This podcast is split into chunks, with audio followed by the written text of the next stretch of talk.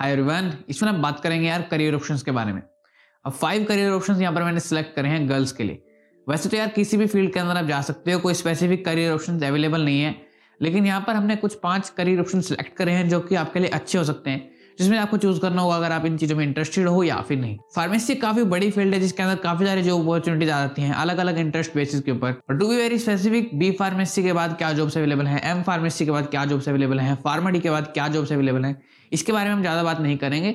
आज डायरेक्ट बात करेंगे कि कौन सी फ़ील्ड में आप जा सकते हो।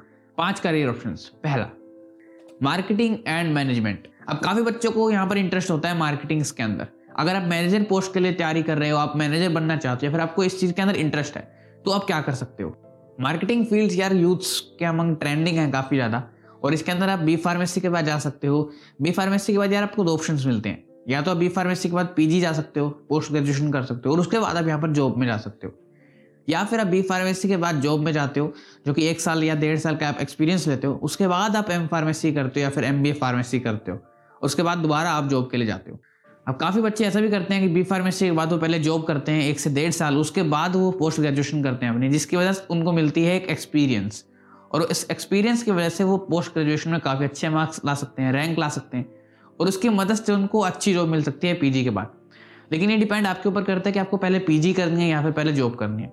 दोनों ही ऑप्शन काफ़ी अच्छे हो सकते हैं डिपेंड करता है आपके सिचुएशंस के ऊपर। मार्केटिंग का स्कोप यार बहुत ज़्यादा है। फार्मास्यूटिकल इंडस्ट्रीज़ के अंदर काफ़ी सारे डिपार्टमेंट्स होते हैं। उसमें से एक डिपार्टमेंट होता है मार्केटिंग का। अब उस मार्केटिंग डिपार्टमेंट के अंदर अगर आपको काम करना है तो या फिर आपके पास एम बी फार्मेसी होनी चाहिए या फिर एम फार्मेसी होनी चाहिए। क्वालिटी एश्योरेंस मैनेजर बन सकते हो। और भी काफ़ी सारी फील्ड्स हैं जहाँ पर आप एक्सप्लोर कर सकते हो मार्केटिंग के बाद। अगर आप बी फार्मेसी के बाद या फिर फार्मा डी के बाद इंटरेस्टेड नहीं हो एम फार्मेसी करने में, आपको दो साल नहीं लगाने तो आप डिप्लोमा कोर्सेज भी कर सकते हो। अब मैनेजमेंट के अंदर और मार्केटिंग के अंदर काफ़ी सारे डिप्लोमा कोर्सेज भी अवेलेबल हो चुके हैं। इनको बोलते हैं पोस्ट ग्रेजुएशन डिप्लोमा काफ़ी सारे कोर्सेज हैं यहाँ पर डिप्लोमा इन फार्मास्यूटिकल मैनेजमेंट और और भी काफ़ी सारे कोर्स हैं जिसमें आप एनरोल कर सकते हो। मार्केटिंग और मैनेजर जॉब्स के लिए आपकी जो बेसिकली सैलरी होगी अप्रोक्सीमेटली फोर लैक्स से लेकर एट लैक्स तक हो सकती है पर एन यानी कि आपको फोर्टी टू फिफ्टी थाउज़ेंड यहाँ पर आराम से मिल सकती है। और ये कोर्स काफ़ी अच्छे होने वाला है गर्ल्स के लिए, जो कि मैनेजमेंट के अंदर जाना चाहती हैं। अब बात करते हैं सेकंड करियर ऑप्शन के बारे में, जो कि है, आपको पता होगा कॉस्मेसोटिक्स कॉस्मेटिक्स एक मास्टर्स कोर्स है फार्मेसी के अंदर। ये अभी एक नई फ़ील्ड है, जिसके अंदर स्किन केयर से लेकर हेयर प्रोडक्ट्स तक सब वैरायटी अवेलेबल है। काफ़ी वास्ट इंडस्ट्री है। सैलरी ये ब्रांड्स के ऊपर डिपेंड करता है कि आप किस कंपनी के अंदर काम कर रहे हो, किस ब्रांड के लिए काम कर रहे हो। इस करियर के अंदर सेवरल जॉब अपॉर्चुनिटीज़ हैं, बहुत सारी जॉब अपॉर्चुनिटीज़ हैं अलग अलग फील्ड्स मिल जाती हैं इसके अंदर, सब कैटेगरीज बनी हुई हैं। कॉस्मेटिक्स आप रिसर्च एंड डेवलपमेंट डिपार्टमेंट में भी जा सकते हो कॉस्मेटिक डिज़ाइनर बन सकते हो कॉस्मेटिक मैन्युफैक्चरर बन सकते हो क्वालिटी कंट्रोल केमिस्ट बन सकते हो। अगर आपने बी फार्मेसी के बाद एम फार्म करी है फार्मास्यूटिक्स के अंदर, किसी भी फ़ील्ड के अंदर एम फार्मेसी के बाद आप कॉस्मेटिक इंडस्ट्री के अंदर काम कर सकते हो। उन्हें केमिस्ट की काफ़ी ज़्यादा ज़रूरत होती है।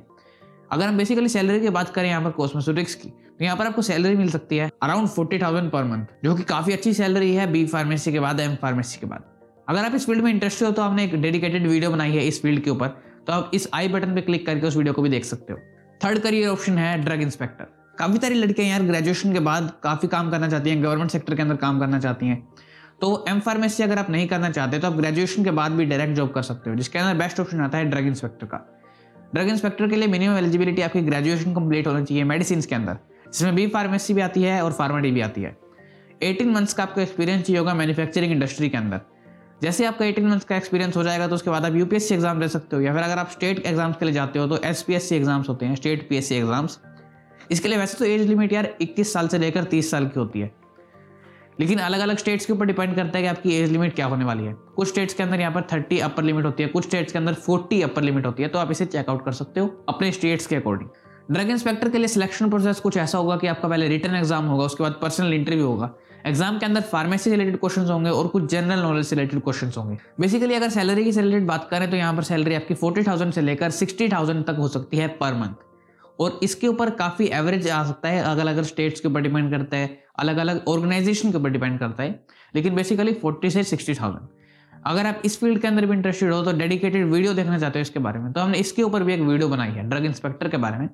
आई बटन में क्लिक करके आप उसे भी देख सकते हो। फोर्थ करियर ऑप्शन है जो कि बेसिकली सबसे ज़्यादा बार लिया जाता है गर्ल्स ज़्यादातर लेती हैं इसे, वो है प्रोफेसर और टीचिंग एकेडमिक्स के अंदर अगर आपका इंटरेस्ट है, पढ़ाने में अगर आपका इंटरेस्ट है तो आप बी फार्मेसी के बाद एम फार्मेसी कर सकते हो या फिर पोस्ट ग्रेजुएशन कर सकते हो फार्मा डी कर सकते हो। उसके बाद आप यहाँ पर टीचिंग लाइन में जा सकते हो।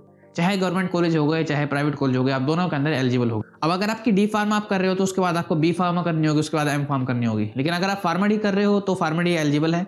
बी फार्मेसी कर रहे हो तो बी फार्मेसी के बाद आपको एम फार्म करनी होगी। बेसिकली यहाँ पर पोस्ट ग्रेजुएशन आपकी होनी चाहिए।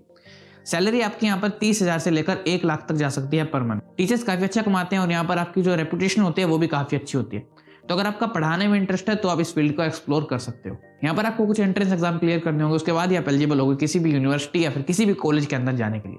इस वीडियो की लास्ट फ़ील्ड है बिज़नेस अगर आपका बिज़नेस में इंटरेस्ट है अब बिज़नेस रिटेल भी हो जाता है होलसेल भी आ गया और इसके अंदर large scale small scale industries भी आ गई।